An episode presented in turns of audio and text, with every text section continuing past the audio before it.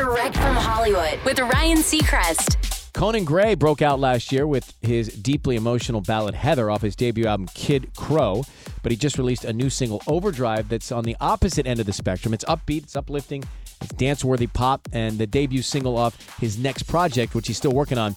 So, will his new album be introspective like Heather or positive and energetic like Overdrive? Sounds like somewhere in between. Conan tells Billboard, I'm not the kind of person who only listens to one type of music, and I'm also not the kind of person who writes one type of music. So the rest of the stuff that's going to come out this year is going to be all over the place. Some of it will be absolutely horribly depressing, and other things will make you want to dance around. With my new single, I tried to spread a little happiness for the new year, but I make no promises for the rest of the year. Conan's latest Overdrive is out now. That's direct from Hollywood.